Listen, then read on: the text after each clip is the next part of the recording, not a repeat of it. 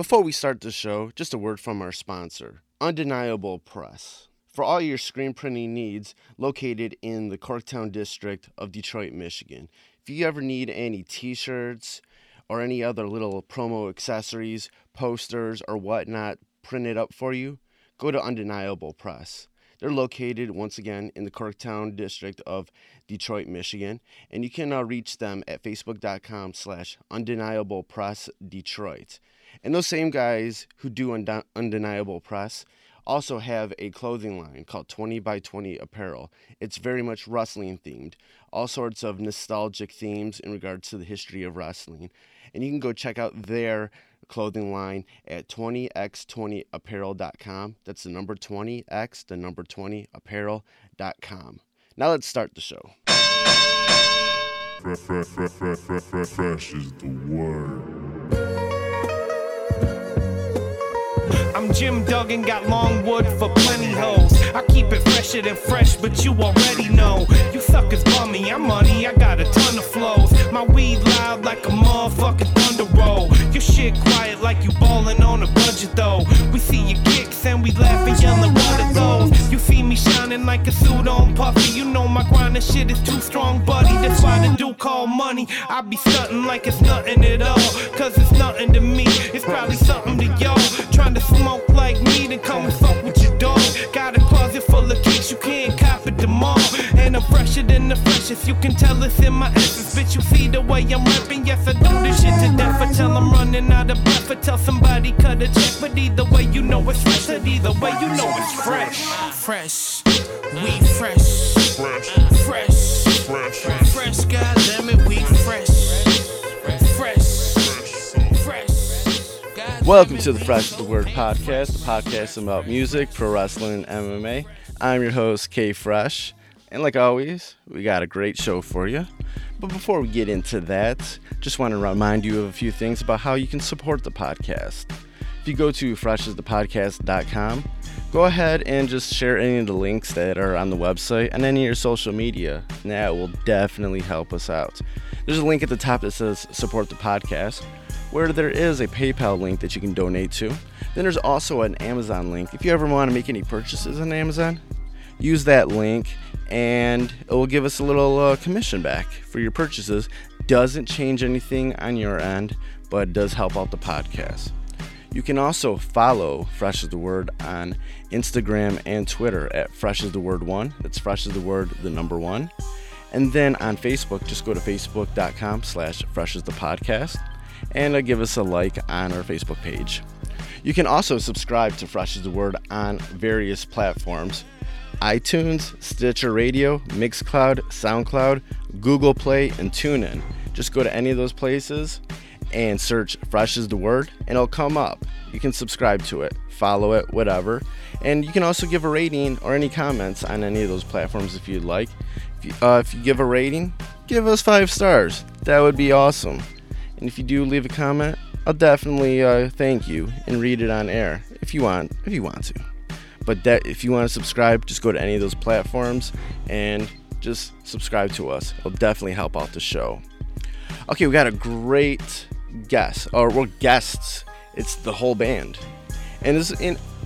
I previously in my journalistic sort of scene career, whatever you want to call it, have been very Detroit centric. But over the years, I've kind of created some space from reporting on nothing but Detroit stuff, Detroit area stuff, whatever. But sometimes I do gotta, you know, bring it back home, bring it back home to the home team, and support some of the the interesting bands that I really do enjoy from the Detroit area. And this week's guest is the alternative pop band from the Detroit area, Lilac Lungs. Uh, the vocalist Emily Torres and the guitarist Johnny Burrell. And I think the drummer Matt Jones, he kind of pokes in for a little bit in this interview. But it was just mainly Emily and Johnny for most of the interview. So we talked to them about how the band started, what they want to do, uh, their new uh, album Eventide that just came out recently, and I went to their uh, record release show uh, recently at the Crofoot in Pontiac, and it was awesome. They're really good live, and I definitely went and talked with them after after their uh, their concert. You know, so we got on the Skype machine, as uh, Ariel Helwani would always say, the Skype machine, and we uh, we talked on a uh, talked a few weeks ago about everything that has to do with the band. So here's our interview with uh, Lilac Lungs. How's your weekend been? It's been, uh, it's been good. Um, I feel like I'm on information overload right now, but it's a good thing. We're having after this interview, we're gonna do like a park day and go and just chill, and Yeah, I think that's what I'm about to do too. After uh, it's much needed, I think, for everyone. Cool, cool, cool. All right, all right. Start things off. Um, you know, how did uh, Lilac Lungs originally form? You know, how did you guys meet? Well, it started out as me and John. We've been dating for over two years now, and we got together one day and we were like, hey, we should start a band. And, you know, we, we kind of started out as it was just us two in the beginning, and we wrote our first EP together, the Lilac Lungs EP. And then um, Matt joined because we needed to play music live and we wanted to have um, a drummer live. And, well, we kind of started from there. Yeah. You know, when did everything sort of take shape uh, for this band? When did you first start feel comfortable with you know what you were doing? Yesterday, Oh, uh, just a blur of uncomfortableness, but that we're trying to work through subtly. but, it it's good though. It's good. Oh yeah, of- it's we're trying to and figure it, this all like out. we say that, but like it still feels like we're trying to figure everything out. But Mhm. um, we, um, I would say like a big like um, staple would be our album release show. It was like really kind of just like a um, something that felt like it was like finally like okay like this is we were able to do this like put on an album release show and um, have people come out and watch us you know and that was like a huge like gratifying moment for us it was it was just like uh, i don't know it was super awesome it was an awesome experience to have our album and, and be able to like portray it live and have people come out for that so yeah that was awesome yeah, I was at the show. It was a really good show. oh okay Oh, yeah, sweet. cool. What did you guys have to do, sort of, uh, in preparation of that show to really feel as comfortable as you actually could? You know, not uh, you probably weren't totally comfortable once you hit the stage with it, but what what what what's the most preparation that you had to do for that show? well, we we totally practiced like four times a week, three times a week to prepare for that show for a couple months, and then also preparing like paying for like lighting and you know just like the whole like stage aspect, everything like that.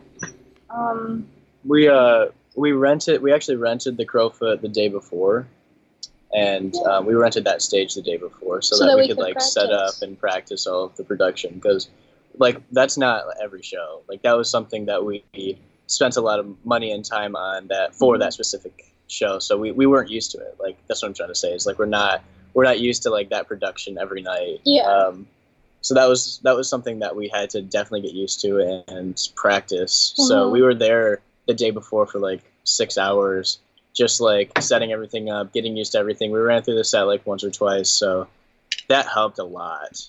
I, I felt super comfortable after that. Me too. Yeah, we we tried to go above and beyond for that show because we wanted it to be huge because it was a big deal. You know, it's Yeah. our album release show, and we wish every show could be like that. But you know, until then, Yeah, Right, one day. one day. one day. Uh, you know, at the show when you looked out and you saw so many people there, you know, what went through your heads?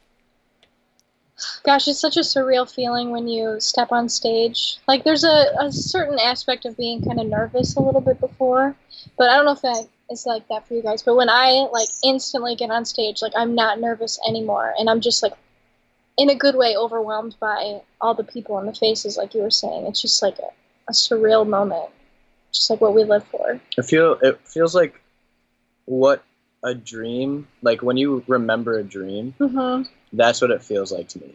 Like it feels like wow, like that, and and not to be like cliche or like anything, but like, and and I don't mean that in like wow, it was a dream. It, it because it was, it was an awesome moment, but like it feels like I'm remembering a dream. Like, did that even happen? Yeah, like- you know, was that real? Sort of thing. yeah, Which was, uh, yeah, yeah. it's like we we wa- we walked out on stage and it was like done, and we were off stage and I was like, uh, yeah, so that happened. Like, I would see the pictures and everything, but Yeah. like it I, I remember like vivid moments from it. Like you remember like a dream like something very specific in detail or something. And and it's just i don't know how to explain it. That's like the best way i can explain how it felt. It's just like it, re- it reminds me of remembering a dream hmm and it and it, it was so it was it was really like um i don't know. It was it was like inspiring for us too because after like every, everything like settled in and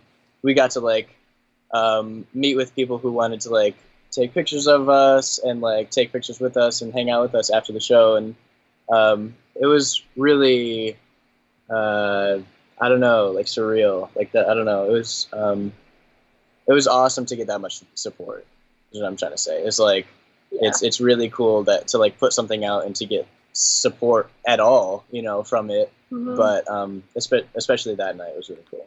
Right. Like, uh, I, ca- I kind of think about this like, sort of like the bands that you had opening the show, and then some of the bands you've done shows with around town.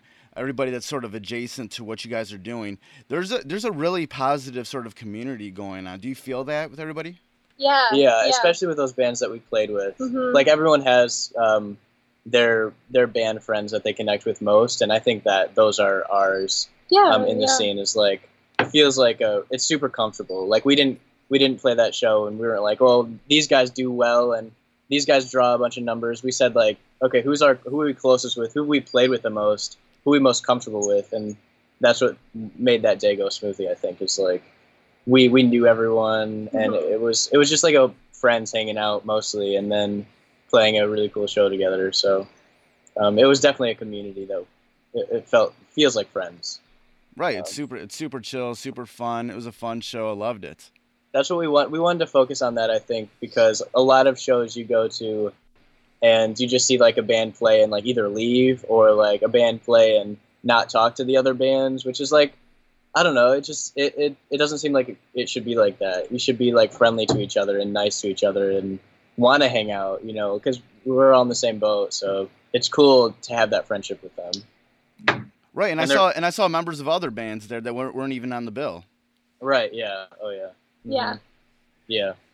What are um, you know, what are, what are some of the musical influences that you all have that sort of that you had that pointed you creatively to the direction that you wanted for this band? Okay. Um, we take influence from like everybody. We we just love like watching tons of musicians and you know how they perform live and you know the way that they carry themselves. I can think of like Michael Jackson to like then you know Twenty One Pilots or something now. It's just like a mix of everybody. I personally, I like to. I don't know. I get inspired from like a lot of things. I feel like it's not just like, wow, like this particular artist is really cool. I want to duplicate that or whatever. You know, it's like, um, I like I'll gain inspiration from like movie soundtracks, and I'll be like, wow, that really felt made me feel like a certain way that I want to portray, um, or and even like down to not musical inspirations, like how artists carry themselves, like what Emily was talking about, and how they Mhm. deal with um, people who support them and how they deal with uh, just everything. And not only and live performance too like um, it takes a lot to perform your music on stage. And you have to think about like a lot of that, those aspects that you have to um, portray. So it's I, I think we get it's it's not fair to say like this artist inspired this or this artist inspired that because we gain from like so much i feel. And we're also like diverse we're different and from each other too. So i think we all just like kind of draw that in from our personal lives and kind of channel it towards the direction that we want to take for the band At the release show, what, uh, which song was it that you had the video going on with clips from people? It was Tranquil. Okay, what's the story behind all that? So Tranquil, um, we wrote. It was for the Lilac Lungs EP. It's our first EP, and I wrote it from just kind of speaking on like anxiety and panic attacks and stuff that I deal with. And I know that a lot of our our fans and our friends and stuff. That's just something that a lot of people go through. And I wanted to be very in depth with the things that I dealt with because I've never written music like, that, and I really wanted to dive into that. And even for Eventide, our album that we just released, I felt like I really chose lyrics that were you know in depth and stuff about the things that I go through. And yeah, so that was Tranquil. Do you feel like uh, with um, the stuff that you did on Eventide, um, you were able to get more personal than ever before on this on this uh, um, on this record? I would say so. Yeah, yeah. Um, um, I really wanted to channel that part of me of really talking about the things that I've gone through. You know, not being afraid to talk about the things that make you afraid. Like, what what do you hope your listeners get out of listening to your music? I I hope that they really realize that they're not alone with things that they go through, and you know, even us, like we go through stuff that they would go through just just the same, and you know, we we really want to be like a band that you needed when you were like in high school or middle school or when you were out of high school at any age. We just want to be, you know, uh, we want to create a community that that feels like you know we're all in this together. What sort of feedback do you get on your shows? You know, spe- specifically the record release party. Anytime that you perform, you know, what sort of feedback did you get from your uh, from the audience? Well, a lot of people liked when I got in the crowd and they were holding me up. Oh, that was fun.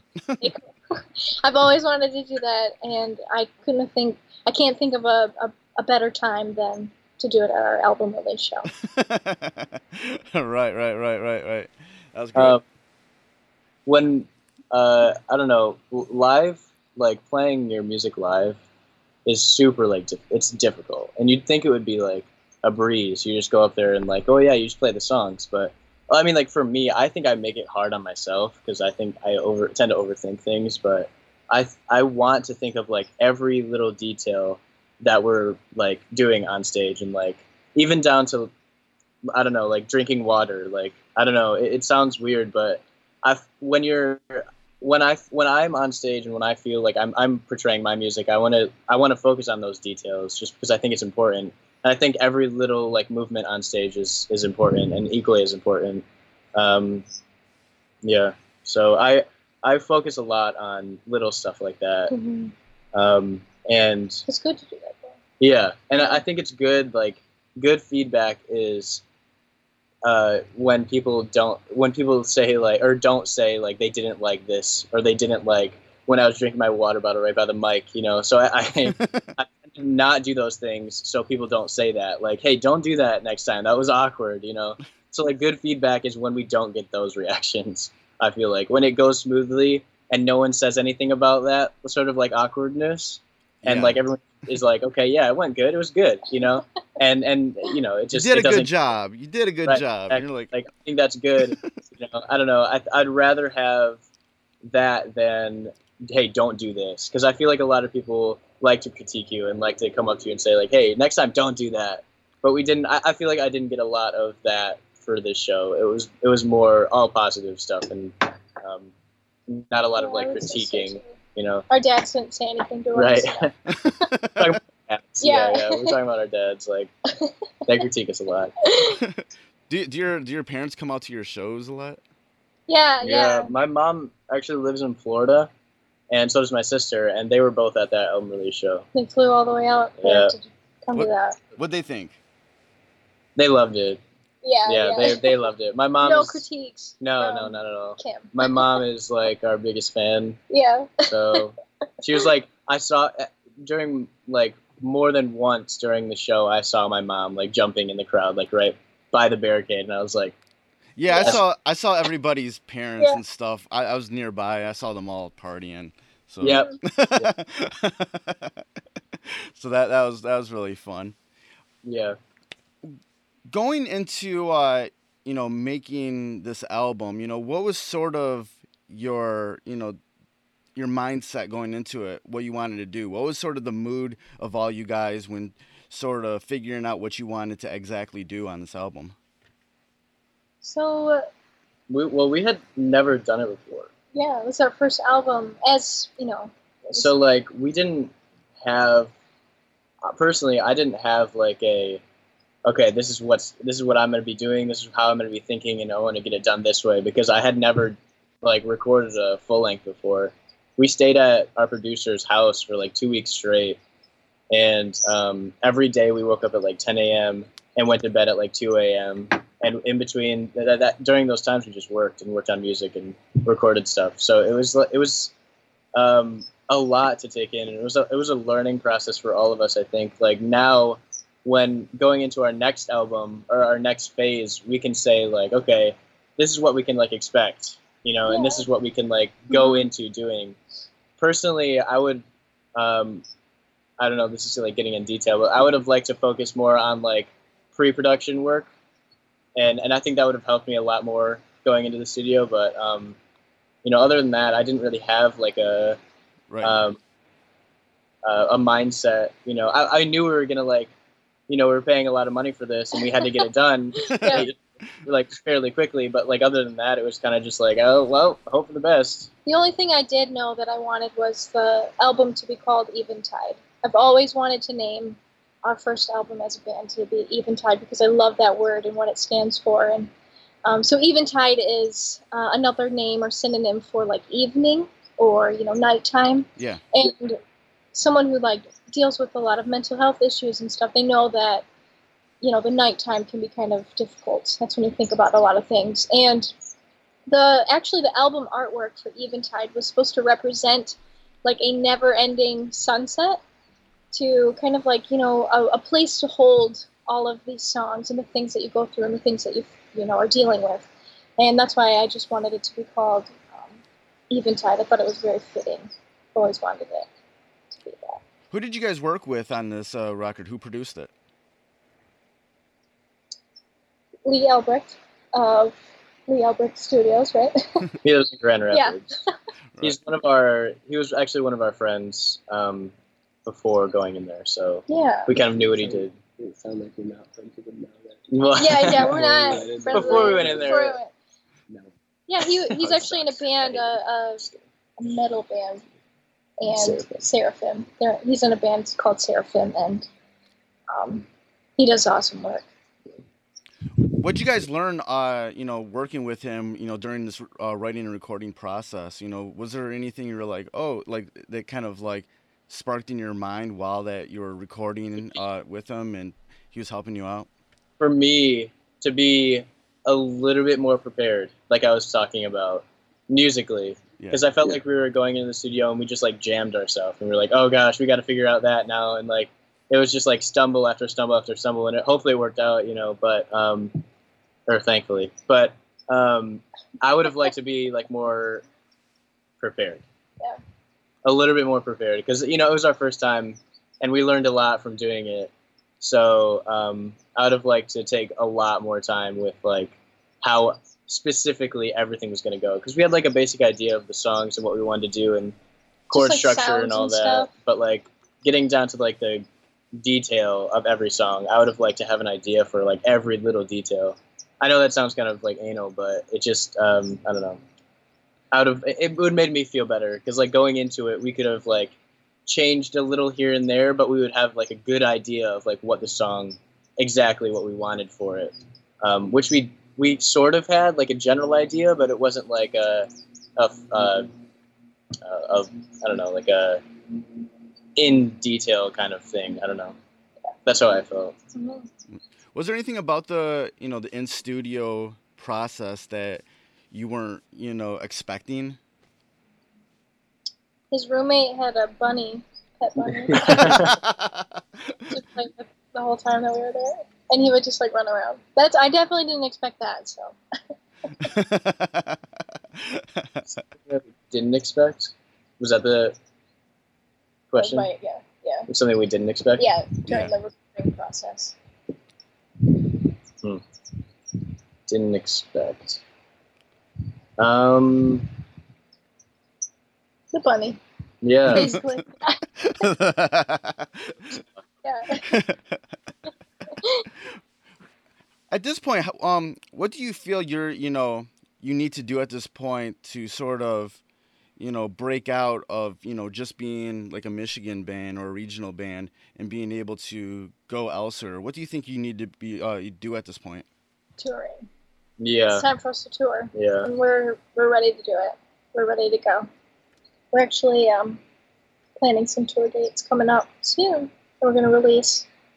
yeah, just getting on the road, I think, and uh, really taking the time to like grind out each city of like our, where we want to go. Um, I know we're going like down south and some Midwest states in the summer, and then in the fall time we're going over west, like the west side of the country.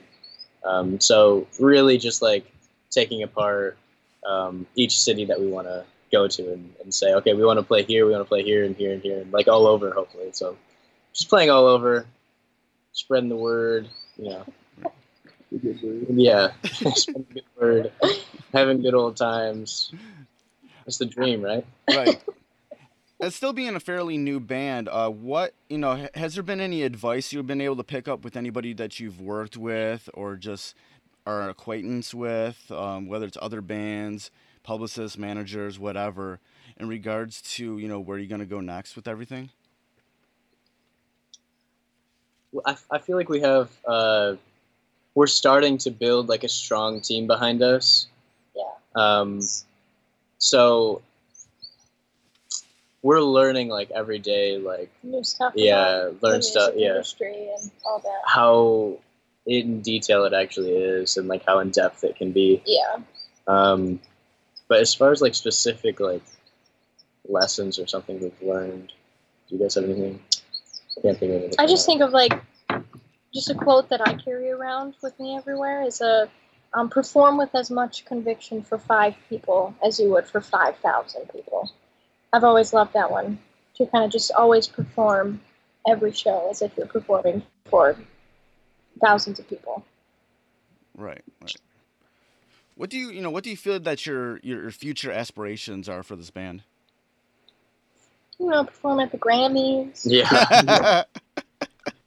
well, yeah, I feel like we have a lot of um, realistic goals, um, but like a, The Grammys. being one of the Yeah. Grammys next Jeez, year. Uh, but I feel like we we also have like a lot of um, like not unrealistic, but like crazy goals that will come in time, but like that aren't going to happen like next year or something. They're going to take like a lot of time. We hopefully like will blow up tomorrow, but um, I think we have a lot of realistic goals like uh, touring a lot, playing playing everywhere, and um, getting this next cycle ready too. I know we're already thinking about that. We just released a cycle, but like I'm already thinking about doing pre-production for the next album, yeah. which is crazy. But um, I feel like um, being that prepared will help me out. Yeah, and you know more about you know what to expect the next time, so that like you can get started now if you feel feel the urge. Exactly. So like any downtime that I get, I'm in like my room trying to. I'm dabbling with like music, dabbling with music software and stuff. How are you how are you guys uh you know getting prepared for upcoming shows or touring? I know when the band first started it was just you two, then you said you added members. You know, how how do those, you know, extra members, you know, that you added, you know, what do they bring to the table for this band? Nothing. uh, well, I feel like we've um, developed into like um, what Lilac Lungs is, because we had an i like a very specific idea of what we wanted to do in the very beginning, and then we had those like member changes or whatever, and now we're going back to that like specific vision of like okay this is lilac lungs and we're growing as this. Um, so i feel like we're all like a part of lilac lungs now. You know it's not just emily and i. You know we're it's a it's definitely like a team um, thing you know? So it's it's and and and aside from that like i've grown um, in like my friendship with Matt. You know, I, I was like dating Emily, but um, I've grown like really like a lot, and I'm super super grateful for that. Like he's like my best friend now, so it's grown that way, and as a band, um, just uh, as like this is what Lilac Lungs is, not not just like what can they add. It's like this is who we are, you know. you know, through the time has has there been like roles established between be, between each member of the of the group about you know what they do both musically and as part of like the band as a whole? Yeah, and I feel like we're always figuring that out. um, we recently went through a lot of change and um, got put in some like uncomfortable, uncomfortable, but comfortable at the same time situations where we had to learn and grow. Um, and we're always like figuring out um, and and um, you know what what we each do for the band. Um, so it's it's a con- it's a growing process in itself, figuring out like okay, like we can do now we can do this or or whatever. But um, it's been a process figuring that out, and and especially as like a new band, um, we had to go through like the kinks and work through some weird spots. But now I feel like we're on a really good track, and I'm super comfortable and confident with with our our vision that we have in our for the next few months and Mhm. future, but specifically in these next year or so. I'm excited for it. as you know as any band grows you know uh, there'll be more responsibilities more sacrifices you know all types of shit like that is there anything about like this band that you hope n- never changes I hope Matt never cuts his hair For real. because I would.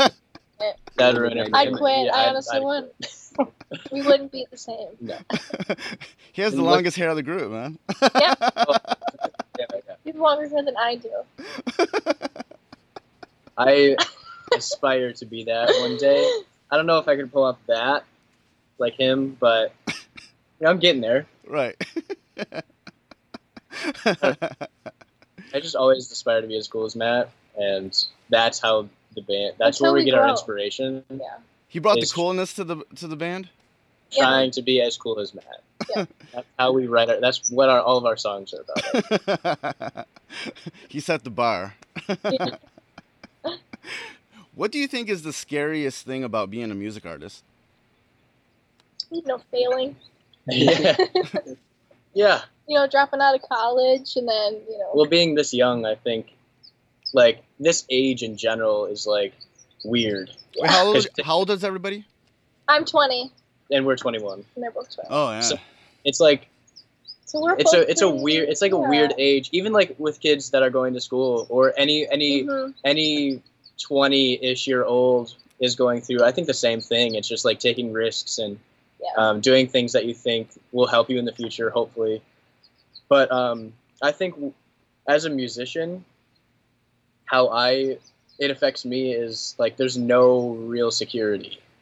Like you could, at least in like college, you have curriculum that you have to follow, or like um, tests that you have to go take, or whatever. But like with music, being a musician is like it's all on you. It's all you. You know, you you you got to do it. You, you have to figure it out. And if you don't, then you know you're gonna be living under a bridge, which wouldn't be a bad thing.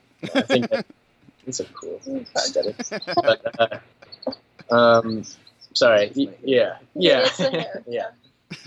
Um, so yeah, it's like any 20 year old, you're gonna have to take risks, but um, music music's hard, man. music is hard Being a musician's like emotionally hard and Yeah. um, mentally draining. But when you're a musician, it just feels right. Just doing music, it's always just felt right. So yeah. It feels like the right way. I guess that's a sign that you care, though. Yeah. Yeah. Yeah. Yeah. Oh yeah, yeah, that's true. Yeah, no matter like how tired we are, we get up and think about what we have to do next. You know, and and like who was Matt was just saying, it, like that's a sign that we actually want this, and we we want to do it, and we strive to do it every single day, Yeah. no matter what. So How do you sort of like deal with like the with that emotionally draining aspect of it all? You know, whether it's just the work that you have to do or the emotion that you have to put into the actual music. Uh, well, like today we're going to the park. You know, we're we're we're ta- we take. It's. I think it's important to take those days that you do nothing, And, to you- grow too as friends. Yeah, you know? and just to like hang out and do nothing music oriented. yeah. And like w- that was like something that we um, brought up like we're gonna hang out today, and then we had to say, just for like a um, I don't know, we had to say like okay, but no music, you Yeah. know, like we're hanging out today, and then it was like a pause, and we were saying, but no, nothing music oriented, and I was like, we were on the same page, like yeah, yeah, I got you. Yeah. So we're like going to the park and hanging out with friends, and um, just taking that day to like um, re- recoup our brain functions, you know. So doing Yeah. stuff like that, and I think like music in itself is like um, gets me through the day, like every single day. Um, like if I if I can't listen to music, then I, I right now I work at Jimmy John's part time, so so it's like I'm in the and I deliver, so I'm in the car like a lot of hours out of the week, and if I don't have music, forget it. Like it's I, I, I wouldn't function. And I, I work at Staples, and they play the same songs every day. on the radio. And yeah. So Right. Yeah, that um just that aspect of leisure is super important. I'm actually uh, reading this book about rest and how rest um, helps with the productivity of um, people. And you got a lot of books behind you. yeah, and and how like when you're resting, your brain is actually still working and sort of computing all that stuff that you were previously working on. So when you go to the park and do those things, your brain's still working on that music stuff oh yeah. Yeah, and yeah. later on it might be a breakthrough on something else you know so you Right. need to definitely do those those sort of breaks in your day and go to the park and just chill out Yeah, Yeah. do nothing. Yeah, for sure. Yeah. what do you think is the most rewarding part of being a music artist Probably the the supporters and the people that um, Yeah. you know when they they message you and say thank you for writing this song. I needed to hear it.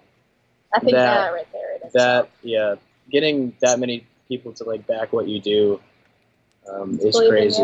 Yeah. Um, also, like, it's kind of like weird, but like getting something physically in your hands with your art and your Yeah. music is like super rewarding. hmm Like uh, when we opened up the box of the CDs and we like took out the CD, it was like I was Okay, we're- we're holding this in our hands right now. Like like i made this we made this you know like this is crazy it's right here, you know. We have Also, something to hold. yeah, when we got the CDs for our album release show, we got them the day of the album release show. So it was like, man, I hope they come. And then they were there, and it was like, oh, thank God. Yeah. know?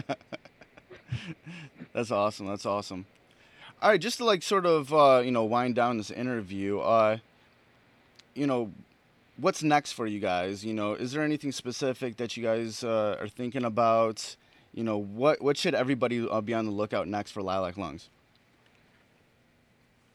Um, tour dates. We're going to be releasing those soon. Um, Yes. more music videos. Yeah. More um, just awesome videos. We have a documentary coming out soon about the album release show.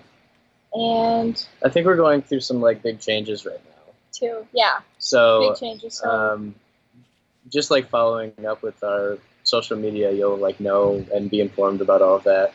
But um, just like taking those next steps as like a business, even, um, and and like Emily said, like going on the road, touring all over. Um, hopefully, you know, um, living in a van, sleeping in a van, not showering for a week. You know, that's what we look forward to. It. Great great all right it's been great talking with you where can people uh, you know find you know lilac lungs online to for more information everywhere. We're on Facebook, Twitter, Instagram, YouTube. have a All of website. yeah, we have Snapchat. We have a website, lilaclungs.com. We Um, everything. so yeah, just go on the internet. yeah, You'll, you'll be fine. All right, it's been great talking with you. You know, good luck with everything. The the release show was amazing. Uh, can't wait to you know hear more from you guys. thank you Thank so you. much. Yeah, like John said, thank you for coming to our show. All right, no problem. Uh, you have a good day. You, too. Have Bye. fun. Have fun at the park. Thanks. All right, bye. So that was my interview with the band Lilac Lungs. They're from the Detroit area. They're awesome. They have a new album out called Eventide. Go pick that shit up. And like always, we're here at the Fresh is the Word discussion portion of the show, and I am joined by my co-host, pro wrestling and MMA connoisseur, Detroit hip hop artist, and proud Marine, V Styles. How you doing? Uh, uh, What's good, Kelly? How you doing, man? I'm all right, man. I'm all right, man. We had uh, we had a we had a, we had a de- we had a really cool um weekend for MMA. Uh, Bellator had their uh, Bellator 180 and NYC pay per view. Uh, UFC had a fight night uh, featuring Detroit's own the Motown phenom Kevin Lee. Uh, Mm-hmm. no, no. The funny thing was is like um.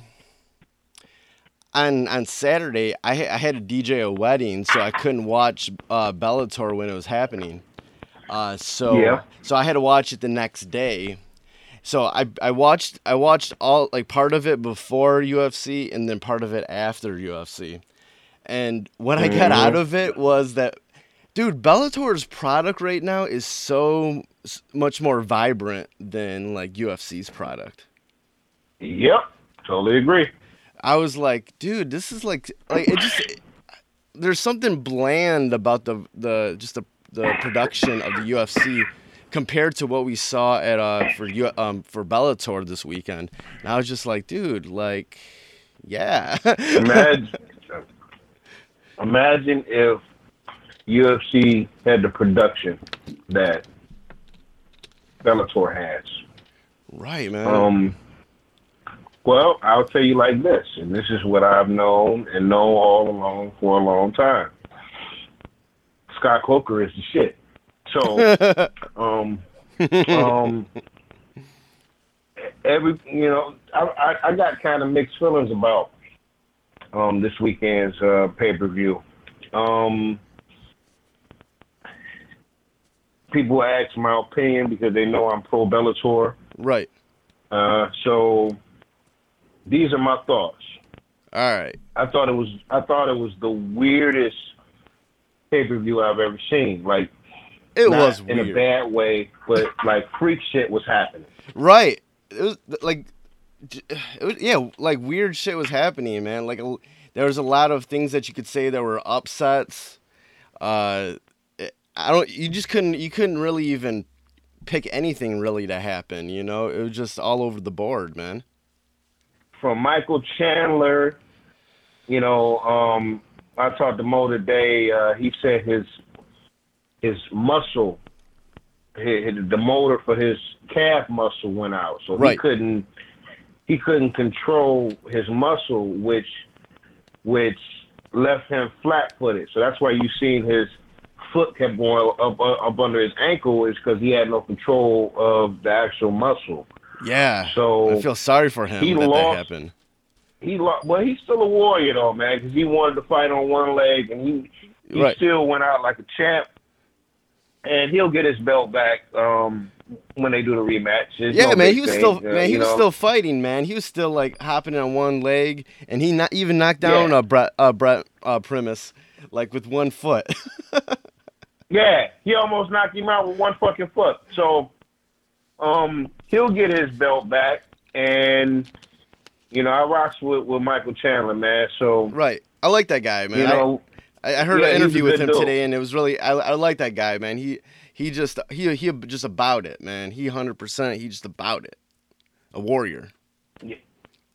yeah, he he he goes out on his shield the way he wants to every fucking time, and you can't do anything but respect that. So I, I, I fucks with him, you know, on, on that aspect, and I'm I'm a fan of Michael Chandler. Plus, his wife like my Bruce Lee uh, shoes, you know. So I, I, you know, I show love. I show love. He- you know, his, his his lady was like, "Oh, you have nice shoes." I said, "Hey, these are not just regular shoes. These are Bruce Lee shoes." Right. I said, "Hey, you see the blood? You see the stripes right there? The blood stripes? Yeah, these Kobe's are special." And she's like, "I want to get your shoes in the picture." She took the picture. It was it was real dope. But yeah, I fucks with Michael Chandler. So you know, even him losing, he's still the winner in my opinion. Right. He wasn't going to lose that fight. Oh, and no. He's he's just inconvenienced for a couple months without the strap. He'll get it back. Right. Um, as far as the Fedor fight, Yo, dude, Fedor, look, that was crazy, man. They both punch each other at the same time, man. at the same like that's what I'm talking about. This is the weirdest shit that I've ever seen. Like like what the fuck? you know, and it, and this is one of the things people, you know, people like, oh man, Fedor, you know, he doesn't have it anymore. Let's be one hundred percent real on something. Fedor has always been an undersized heavyweight. right. When you look at Matt Mitrione on the side of, or in front of Fedor, he's dwarfing Fedor. Right. So Fedor has always had an uphill battle as far as being the smaller heavyweight. And, you know, Fedor's jab, uh, well, excuse me, Fedor's right hand uh, connected with, you know, it, it did it did enough damage to knock that big guy down. Right. So, so I mean, Matt Mitrione seen that you know they both was down, and he just got up faster. That's how I look. He got up faster and finished the fight. Right. Um, that was it wild, was so- man. it's weird fucking shit. Then they had the the dude making his MMA debut Yeah, Aaron Pico. Uh, yeah. Get smashed by a dude that I never heard of in my life. Right, Um, man. Yeah, he w- like Zach Freeman was, you know, like a wild underdog for this. Uh, no one really knew who he was, and he comes in and just uh, chokes him out in tw- in like 24 seconds, man. Like, like that shit was 24 seconds. It was like crazy, man. Like, Mm-hmm. yeah, it was just a Yeah, bunch it just weird shit. it was it was just a weird ass pay per view. And then you you you talk about uh, the Lorenz Larkin. Um, who did he go against? Lorenz Larkin went against uh, uh, Douglas Lima. I can't think of dude's name. Lima. Uh, man, he went against Lima. Yeah. Um. Everybody, for the most part, including myself, we all thought that it was going to be fight of the night. Um, and uh, nah. it, it was a little underwhelming. Uh, and again, this is what I try to tell people. You know, when when you find out a fighter is going to Bellator, when UFC fighters go over to Bellator, people automatically think it's going to be an automatic win. right. It doesn't. It doesn't happen like that. Um, I mean, every everybody from Benson Henderson to to you know Lorenz Larkin to uh, black dude with with the with the blonde hair been Uh, on loser Street. oh, um, I don't think he's even.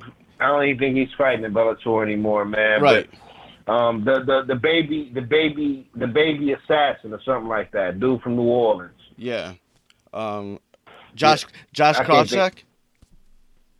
Say again. Uh, Josh Oh no, not Josh Koscheck, but him too. Yeah. You know, him too. He he's another guy that you know people get caught up with this whole alphabet game, and I've been we've been saying for years that you know, yeah, you may know these dudes, you know, as far as having. Uh, I'm talking about. I was talking about Melvin Guillard. That's what I'm talking about. okay. All right. Um, um, everybody's so quick to say, hey, this guy was UFC, he'll kill him. Well, y'all learning real quick that it's not, you know, I picked Lorenz Larkin to win and be the new champion, and it just didn't go down like that, man. It's a, you got guys that get up strictly because they fighting a former UFC fighter making their debut, you know, so you know, that be their championships beating the UFC fighter because they get to put that shit on, on, on you know, on their win loss record as a win.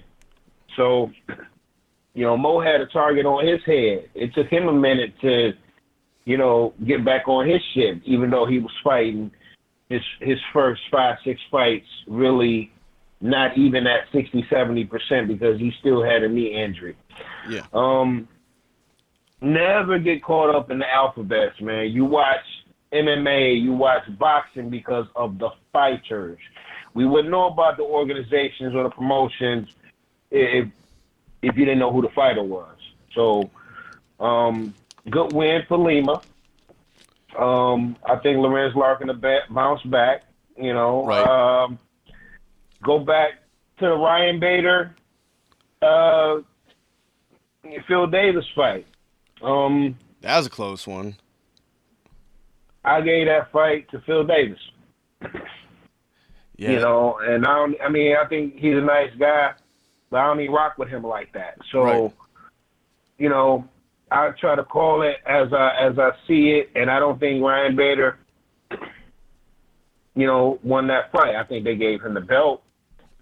Um, Yeah, those scores were all over the- the board for uh for that fight. It was a split decision. Two judges gave it 49-46 to Bader, but then the other judge gave it uh, uh 48-47 to uh, Phil Davis. I don't even know how that shit went down like that, but right.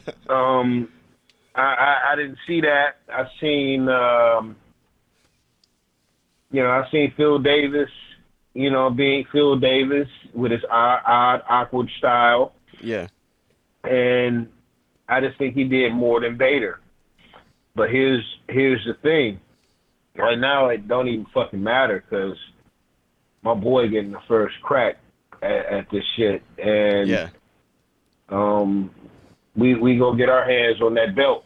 That belt is is is coming this way. So it don't matter if it's Phil, Ryan Bader. You know, I was looking at um, you know, I like Linton, Linton Vassell. Um, but Yeah, he, He's he's, he's pretty about it. upset. He's pretty upset that uh that, Yeah, uh, they're- yeah, he's the mad. King Mo talk right now. okay, but see, here's the thing. See, Mo Mo didn't see that. I had to tell him about that shit earlier.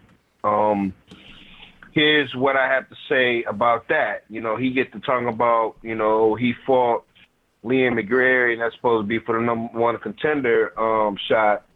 Um, technically, um, if you want to look at it, his last three fights have been great.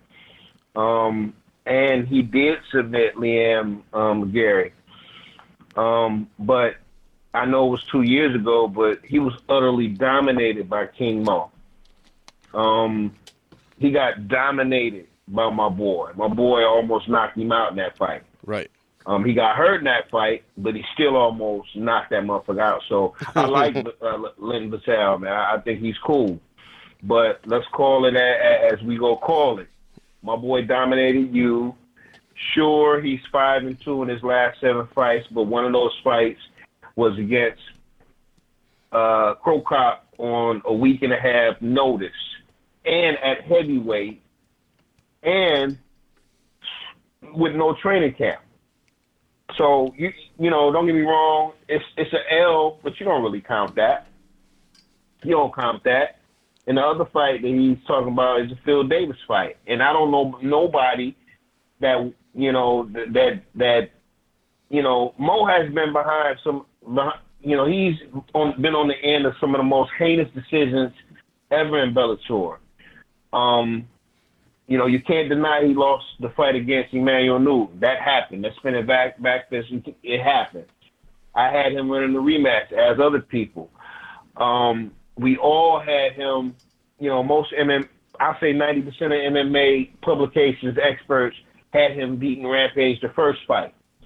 Um, when you come back to Phil, da- go go back to Phil. He beat Phil Davis. I don't know. He was up two nothing. Even Jimmy Smith was like, I got Mo going up. Um, Mo in the fight. He's up two rounds. Phil Davis is going to have to do something in this third round. So when the announcement came, it's like, wow, are you fucking kidding me again? So, you know, um, we have momentum on, on our side. We go plan. We go get that strap, and that's it. No diss to, to Linton, but this is the politics of the game, man. You got to sit down and you got to wait sometimes, man. Hell, maybe maybe you and Phil Davis can go at it. Maybe y'all could go at it to see who get the winner of that fight. You know, I don't think, you know, initially Bellator plan was to have Ryan go against Mo, even though it wasn't on the strap. So uh, for the strap. So if Scott want to rebook this match, let's rock. October, November, let, let, let's go. That's how we looking at it. Um, Yeah. yeah, yeah, but I definitely don't think Ryan Bader won that fight. I like Ryan Bader, great guy, but I don't think he won that fight. I, I think Phil Davis won that fight. I think Phil did enough to win that fight, and when you lose a championship, you got to beat the champion. And I don't necessarily think Ryan Bader beat the champion. You know, but hey, it is what it is. You know, that's just my opinion. Right, right, right. Yeah, it was a lot of lot of weird shit going on this weekend. Uh, what about this? Uh, But what about this? Uh, The James. female boxer, what? the female boxer. Oh, yeah, Heather Hardy. Her, dude, Dude, that utterly, utterly impressed with her. dude, that was. I love that. I love that fight. That that, That was, was the, probably the best fight of the night. honestly. It, I okay. That was okay. That was the That was the first match. That, that was the first fight that I watched, and I was like, dude, this is incredible. the tone for some extra buys, if you ask my opinion. Shit. And uh even even her opponent, Alice Yauger, she was like staying in that shit. It was a good fucking fight, man. And I no- like I like how she let her stand up. Nah, get your ass up. I'm, I'm about to I'm about to give you all every inch of these hands. it was you know what the Mhm. funny thing was is sometimes with um you know, the women's MMA is getting better and whatnot, but um a lot of times their striking might be a little bit subpar or really awkward looking. Yo, those two one. those two were going at it and it looked impressive and heather hardy was just she was her man her hand man she was throwing them some hands bro Yeah, totally agree with that. oh and and okay Totally. and know what the best know one of the best parts of that fight was is that What's that? is that alice yauger who is known as the mma soccer mom came out to mobb deep survival of the fittest Wasn't that ill? i was like whoa whoa whoa hey all right bellator wins i was like That shit was super ill. super ill. I was like, wait a That's minute, wait, how we started the pay per view out. I was like, wait, whoa, whoa, wait, wait, wait, wait, wait, wait, wait, wait, wait. Wait, wait, this Mobb Deep. Wait a minute. Wait, wait.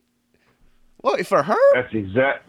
Mhm. She's coming out to Mobb Deep? Oh shit. Okay, and just a sidebar, that's what I love about the the um the hip hop that we grew up on. Cause there's something so special about it that now that we're older now, we're hearing it in the weirdest places. Mm-hmm. All right, right. Yeah, I'm with you on that. it's crazy. I got man. geek when I heard that shit too. I was like, "Oh shit! Oh crap!" But no, that was that was a dope fight, man. And I'm uh I'm excited to see more uh fights from uh, Heather Hardy, man. She dope. I like her. Mm-hmm. Yeah, yeah. I'm um, I'm curious to see what's going to happen. You know, uh, down the line, man. This next year's goal is you, you really gonna see the pendulum swing. I, I think in a little bit, man. a- As far as like Bellator finally getting the props that, that they deserve. Right, right, right. Yo, this uh, it was crazy, crazy that um that uh James Gallagher uh, was able to s- submit uh, Chinzo Machida so quickly.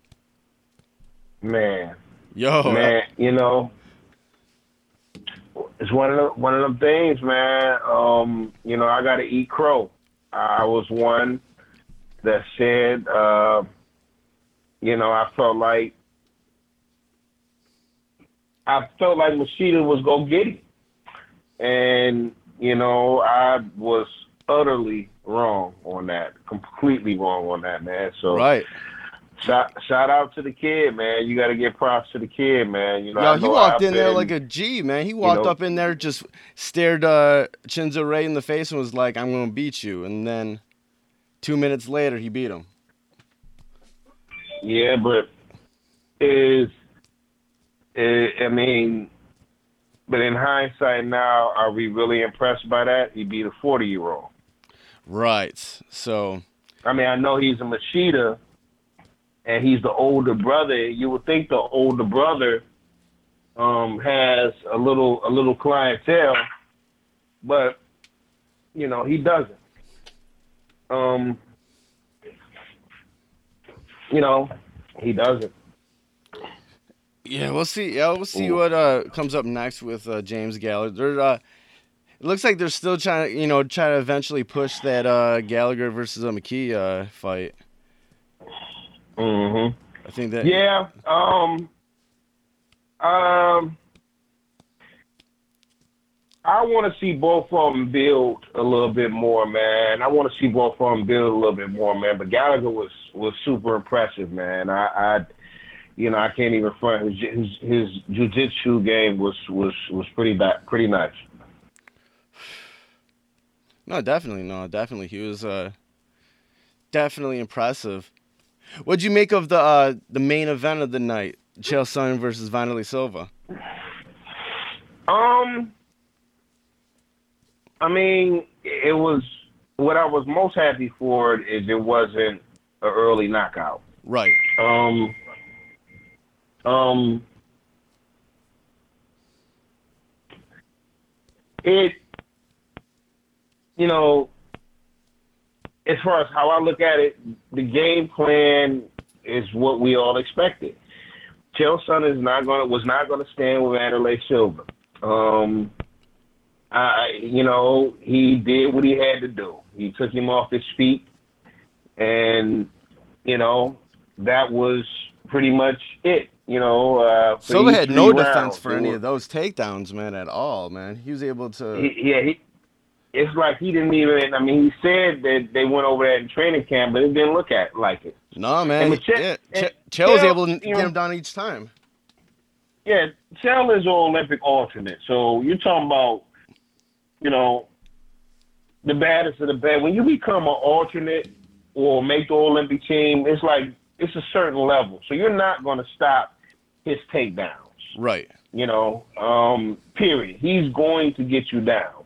You know, i- his wrestling is that good. You know, he took Anderson Silva down a lot of times. It, it, that's second nature to him. That's why that works for him.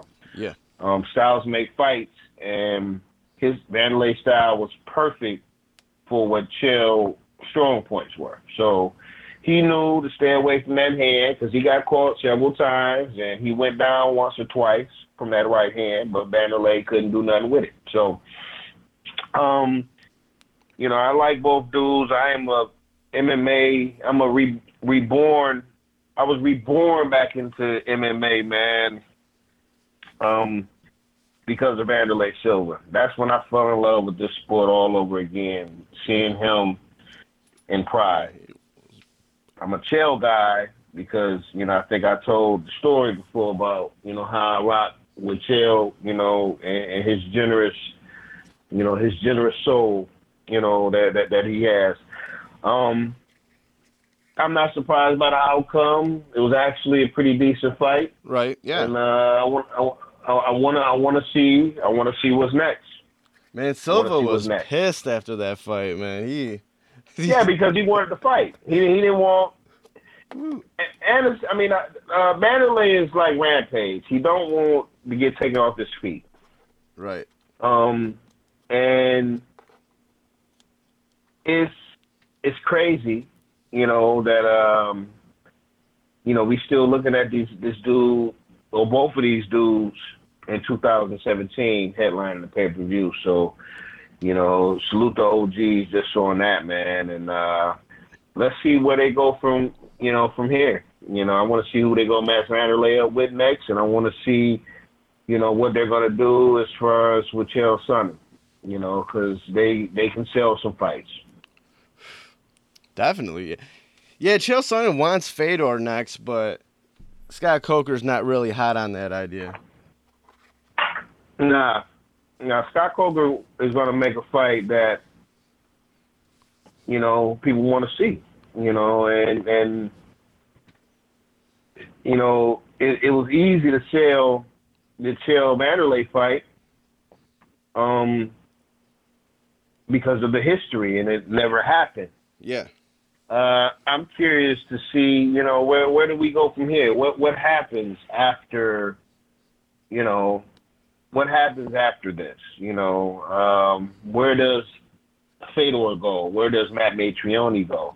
And by the way, um, I was happy for Meathead all until he got to talking that Donald Trump shit. Yeah, man. Um, yeah. I was like I was like, oh, I was like, yeah, all right. Then he said that. I was like, dude, He ruined it. He ruined it. ruined You know, look. I, I I I went, you know, as I normally do. I I got pictures with damn near everybody, so I, I posted, congratulations, meathead. As soon as he said that Donald Trump shit, man, I deleted that shit, man. Like, Right. nah, I got a picture with him too, man. I so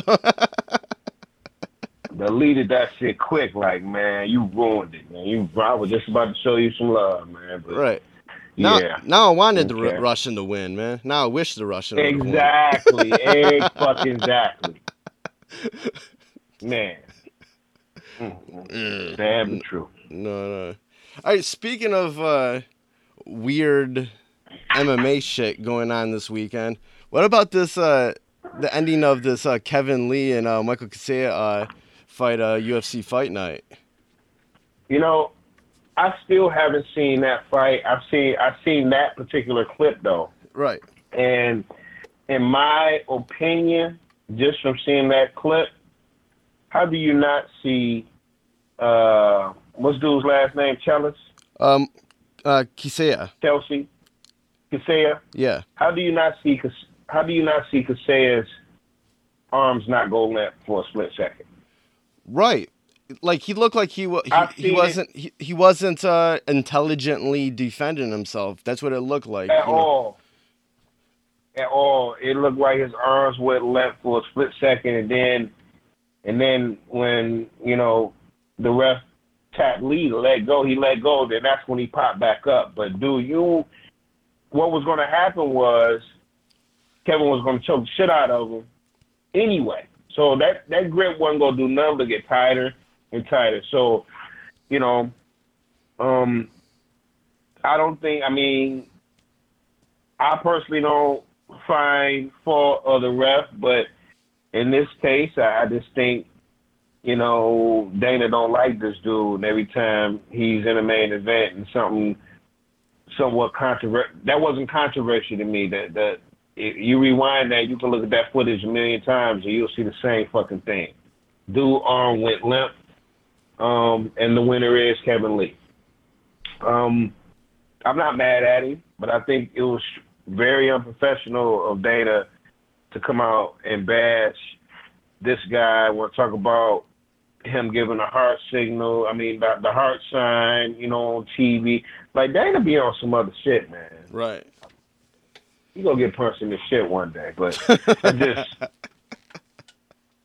I want to like Dana White too, man, but he he fucks it up all the time, man. With with his, it, it, like if he wasn't so fucking personal, like he'd be super personal with shit. It's like, dog, man, really, really, you know. So it is what it is, man. It is what it is. I ain't, congratulations to uh Detroit's own uh, Kevin Lee, The Motown Um, Phenom. Motown phenom. You know, do people in Detroit say Motown anything anymore? I'm just curious. That's, I that's you know. I don't know. Do I- you do, you hear anybody say Motown anything? Never. Nah, I, But that's just that's I never. Okay, I, I thought it was just me. But salute to Detroit's own I mean, you li- you actually live in Detroit. I Um, I I've been, I don't even get into Detroit that often anymore, so I don't even know. oh man, I don't know what they call it. The. D. We call it the D. I don't know. man. I don't know. we call it the D all day, every day. The D. I don't know nobody that calls Detroit Motown anymore. Okay, wait a minute. Hold up. Hold up. Hold up. Okay, so that's what it is. Okay. What's that? he was he was born in Grand Rapids. That's what I knew. I knew he wasn't. You know, uh, yeah, yeah. I mean, I, I I'll never take Detroit from you, but he was born in Grand Rapids. Okay, raised in Detroit. Um, you went to Southfield High School. Um, if you went to Southfield High School, you gotta have Southfield resident. But it's a whole no. This a whole new. You know. Okay, yeah, I get it now. Okay. Yeah, okay. You, you, I get it. I get it. I get the whole motor. Okay, I get it now. I get it. I get it. Thanks for the love, though. I mean, the city. You know, we we we rock with you, but I don't know. You know, only time I think about Motown is when I hear the tribe say Motown, right? Motown. That's um, right. oh man, what do you what do you think about your uh, your boy BJ Penn, man? Um, Always got to salute my man BJ Penn. 2009, 2010, your boy over here put out a little, little song on a video called "Clash of the Titans." The video was kind of like the first of its kind, really, because it's the first video they ever really put MMA in a video. Like part of the uh, of the script was MMA, and you know we went to Mass Gym and, and we shot it, and it you know wound up pretty being pretty dope for me. Right. BJ Penn, BJ Penn's media sites would always show me love, and they will always say first rap video ever to have MMA in it. And they used to do this shit on Twitter. They used to do it on all their social media sites, man. So I rocks with BJ strong. I'm a if Wanderlei Silva is, is the dude that got me back into it. BJ Penn is the dude that put it over the top for me as as far as like that was the guy for me. So fast forward that to now to see him now. Um it's um it's just super sad. I hope that I hope I really hope that um, BJ retires after this. I really do. Um, you just don't want to see that when it's one of your favorite guys. So Right. He, Um, he just wasn't looking good in that fight at all, man. It just and it it was, it was very disheartening to watch, man. yeah, super hard to watch.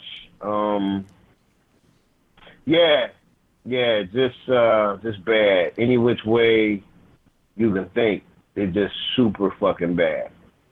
So, yeah, um, yeah, we definitely um, we sad about that because you know, like I said, I rocks with BJ, and to see him lose to somebody like this reminds me so much of Mike Tyson's last fight when he did an interview.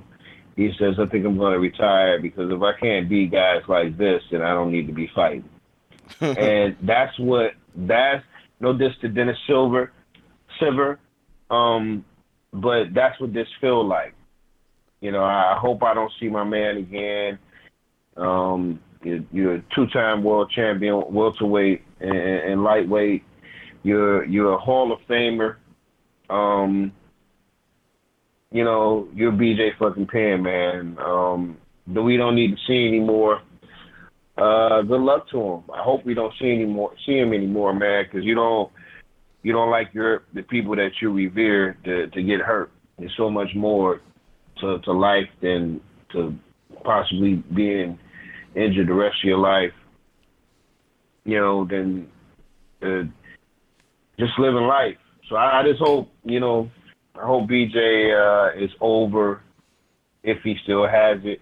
Yeah, you still have it, but you know, yeah, I think think it's time. I think it's time for for him to hang it up. Definitely, definitely think it's time for him to hang it up. Right. I know. I know he has a sort of he wants to continue on and everything, and he's still getting a decent paycheck out of it all. But yo, it's just it's starting to like you know, like taint his legacy by you know the ending of this and everything. Yeah. So Yeah, I totally agree. Just uh, for me, it's for me it's super sad, man. Because like I said, man, BJ Penn is is dude, especially if you love mixed martial arts, man. That's a dude that you rock with. Period. We love BJ Penn, man. Um, yeah, super sad. I, I really hope that um, really hope he retires, man. And salute to him salute to him, man. He he uh, he deserves all of our respect. oh, definitely, man. He's a bad motherfucker. Indeed, indeed. All right, turning our uh, attention to the the world of pro wrestling. Doug, what was up with your boy LeVar Ball, man? Your boy. Oh man, that was that was wonderful. that was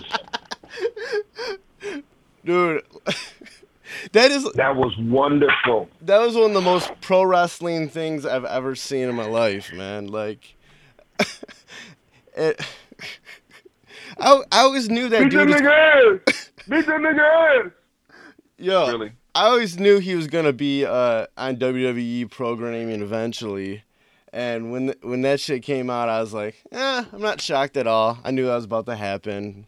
Like that dude's like, like LeVar Ball is is more pro wrestling than most pro wrestling it is these days. Like, He is absolutely perfect for a professional wrestler.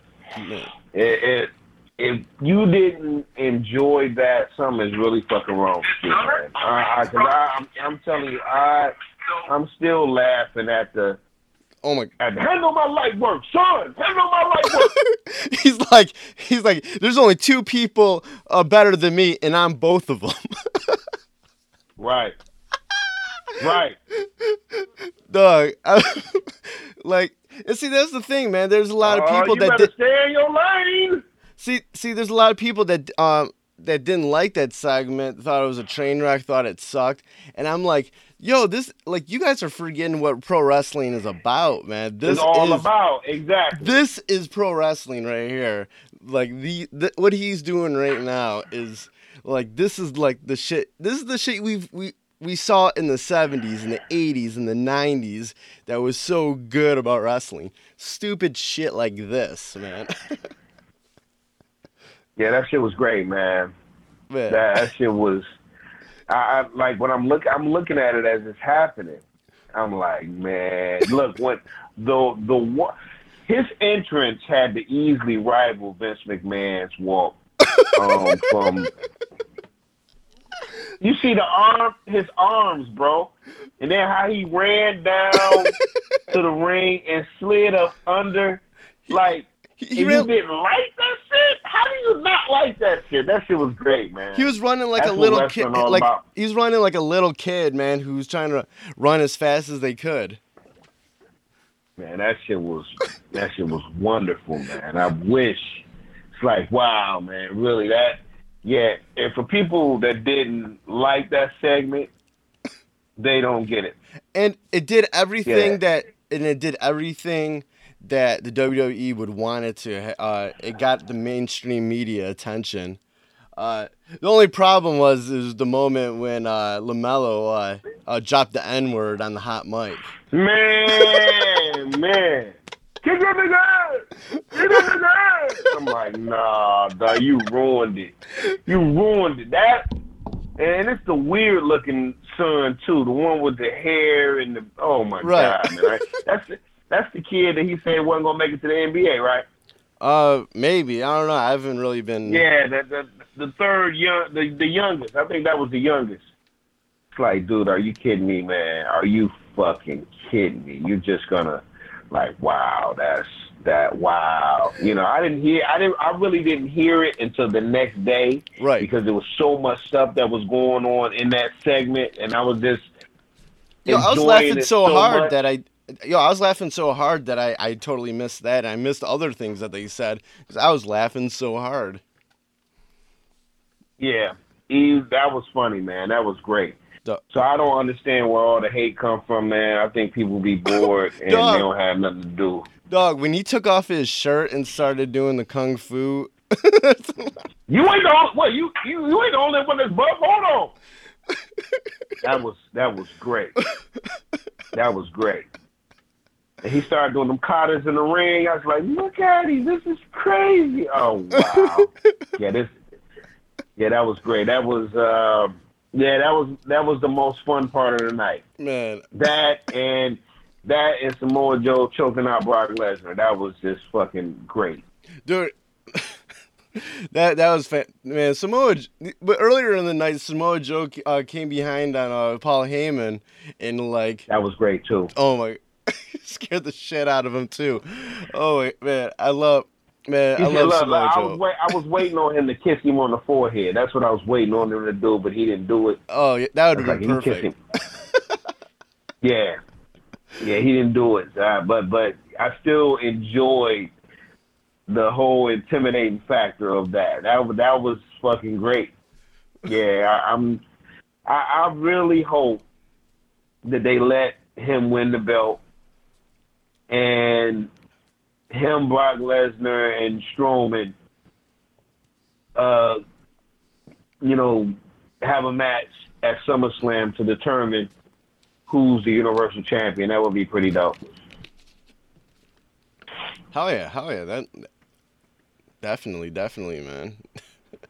Yeah. I, um, looking at SmackDown yesterday, I really hate the fact that that that weird looking fucking Ellsworth and his what what's the old girl name? What's her name? Carmella. Oh my god, I hate that shit. She has the worst move. Michael Jackson somewhere turning over in his grave. Like I didn't That do it a, like that. it is a ter- that is a terrible moonwalk, man. I, that's, Her shit is fucking horrible. it's awful. First off, you can't do the moonwalk in Jordans. I mean, you can do it, but you're not a b-boy, b-girl. You're that's not what you do. It's like you can see that you're trying real hard to moonwalk, and it looks like you're trying real hard to moonwalk, and it's just so fucking corny. Like, man, get this shit the fuck up out of here, man. Yeah, get this shit the fuck up out of here, man. I, you know, for her to win again. How does Ellsworth get back in the venue? He's fucking Ellsworth. He's not fucking Brock Lesnar. He's not uh the fucking big guy. He's not I don't know. the big show. you know, Ellsworth somehow gets his ass back into the building. How? How, Sway? How? I, I don't get that. Okay, so Nah, so uh, so this week on all like on Raw, SmackDown, and on NXT tonight, there's women's matches to main event all these shows. Monday night you had the Gauntlet match, and then of course Tuesday night for SmackDown you had the rematch for Money in the Bank, a ladder match, and then tonight at NXT they had a last women uh, last woman standing match between Asuka and Nikki Cross. Yo, okay, what? Uh, who won that? Who won that? Um, Asuka um won the match, but that was, I'll say, out of all three of those matches, the Nikki Cross Asuka match was probably the best. Those two are. Of course. It was such a. I'm like, I I love. I loved like the, the the women's division in NXT probably the most right now because it's the most variety of characters, and you have people like Asuka and uh, Nikki Cross that are actually like you know you got one one who's from um, who's from Japan, then you got another one who's uh, from uh, Scotland. So you have like the strong style from both of those places, and it, like they were going through tables, power bombing each other on chairs and shit. And I'm like, dude, this is fantastic, man. I love this. Yeah. I love this. And like in comparison, I mean, I enjoyed the gauntlet match. I enjoyed the money, uh, the money in the bank uh, women's ladder match, but like this, Asuka Nikki Cross uh, match, like topped them both. Man, this was like so good. And it was also, it was also on. this week was also the um, the debut of Mauro Ranallo on uh, NXT programming. So like that was. Oh, an- how, how did he sound? oh, he sounded great on there, man. right was- home? Yeah, Yeah. that's what's up. Yeah, I think I think Mauro Ranallo on NXT is is a perfect fit because ever since Corey Graves left, you were kind of you kind of they they still you know they they they had Nigel McGuinness and then Percy and then um the other guy uh, from SmackDown uh whatever his name is. But anyways, um I think NXT needed that uh that announcer who knows how to tell a story of what's going on in the match like Mauro Ranallo does.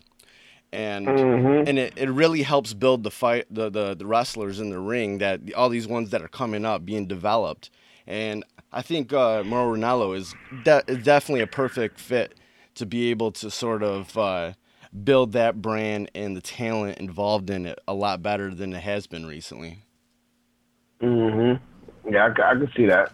I definitely can see that. Yeah, I'm I'm happy he's uh, a part of uh, the WWE as well as Bellator.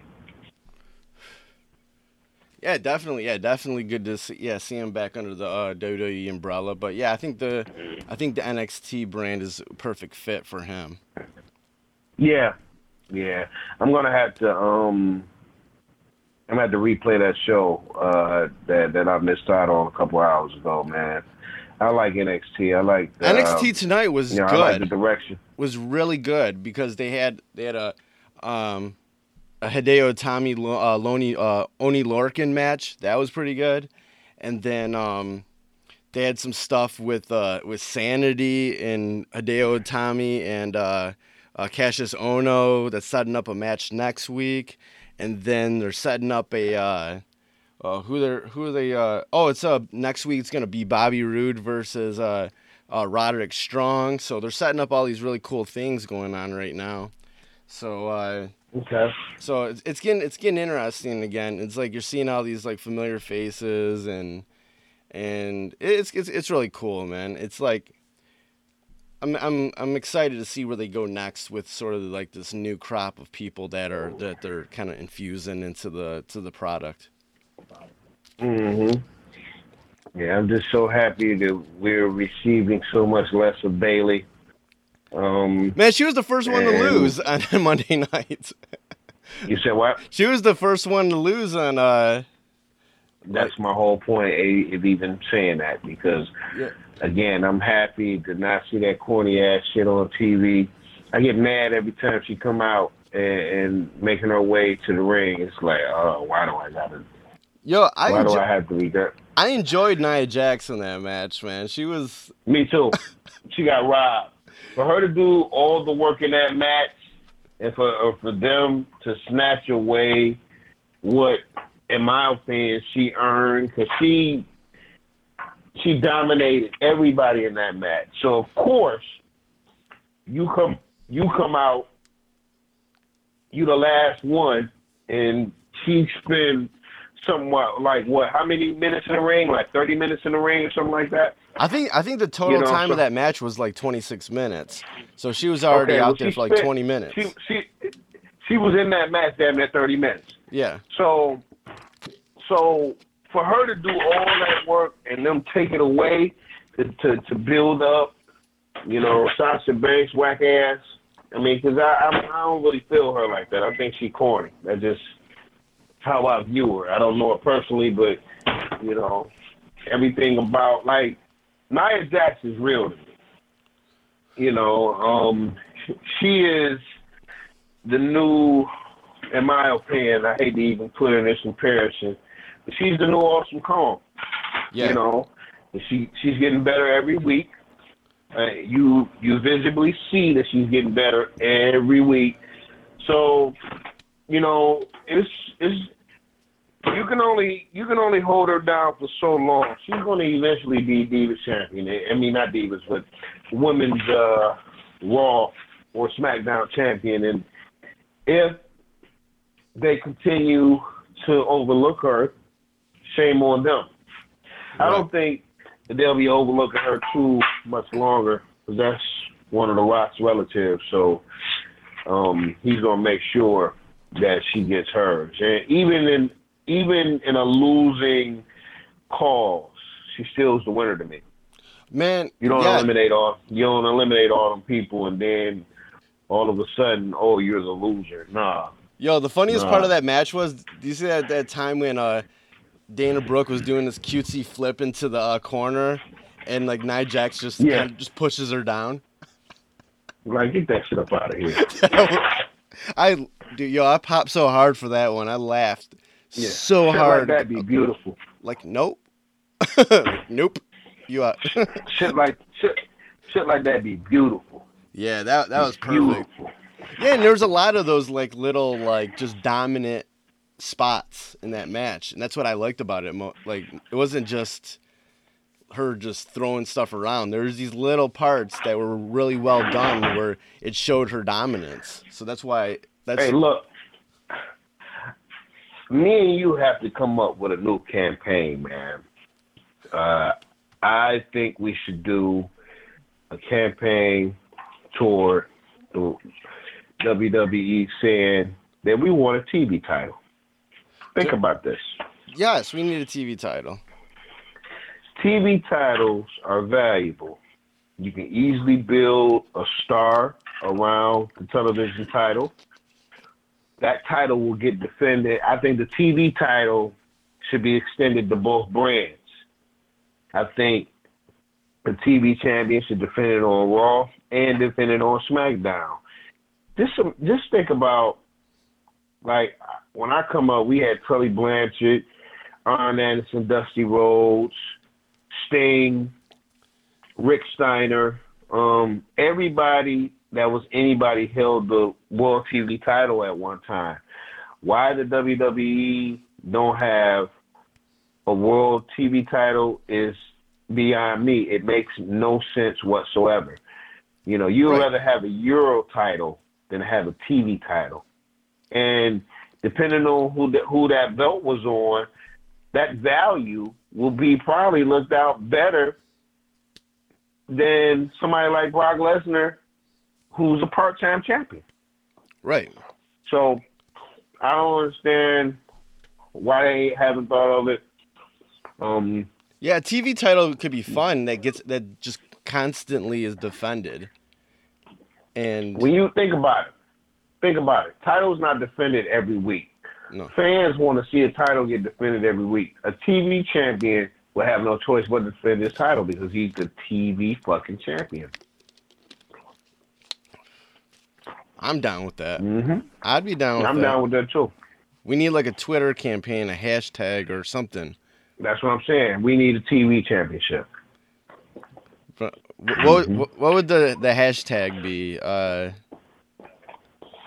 WW, Bring back the TV title. WWE bring back the TV title or something. Mm-hmm. Yeah, that would nah. I would. I'm totally down with that. That would that would be fresh. And uh, Think about think about how many wrestlers they could build just off of a world television championship. right, they could give it to. Uh, you could have you know, like like Apollo Crews. Let's let's give it to him. Uh, I wouldn't give it to Apollo Crews. I would give it to Baron. I would give it to Baron Corbin. Right, yeah, Baron Corbin. Yeah, I think, and I've been saying this forever, is that whoever wins the Money in the Bank has to defend the Money in the Bank briefcase until they cash it in. Until they cash it in, yep. That's what that's what they do with the um the, in New Japan for the G1 Climax. Because when you win the G1 Climax, you win a contract to uh to go against the champion at the Tokyo Dome at Wrestle Kingdom. But before that, you have to defend that contract. You can lose it. Yeah, I, I would I would take that concept and I would run with it. Mm-hmm. I'm down. Yeah, I'm not mad at that. Definitely, definitely. I ain't mad at that. I, ain't- I ain't mad at that at all. But yeah, we got yeah, we gotta get we we gotta get the hashtag for the uh, for the for the TV title pop in. Bring, Bring, back the TV title back. bring the TV title back. Yes. We got we yeah, got we gonna work on that, man. we gotta That- get that's some- gonna be some shit that we work on. We gonna get other people involved in that, man. We need a world TV title. yes, we got we got to definitely definitely get get on that. We got to get some big name people behind us. Get some people from the wrestling, from the That, entertainment. that that will be that will be super dope. World TV title yes. defended live. All right, man. This is about it for this week's uh, Fresh as the Word podcast. Uh, v Styles, tell them where they can find you online. You find your man online um, on Twitter dot com forward slash V Styles. Same thing with Facebook forward slash V Styles V S T Y L E Z. The exact same thing with Instagram. Instagram.com forward slash V S T Y L E Z. And my official Facebook verified page at uh, Facebook.com forward slash official common spelling V Styles, V S T Y L E Z, one word, official V Styles. And that's it. All right, man. Word up. Thanks for listening. See you next week. Peace out.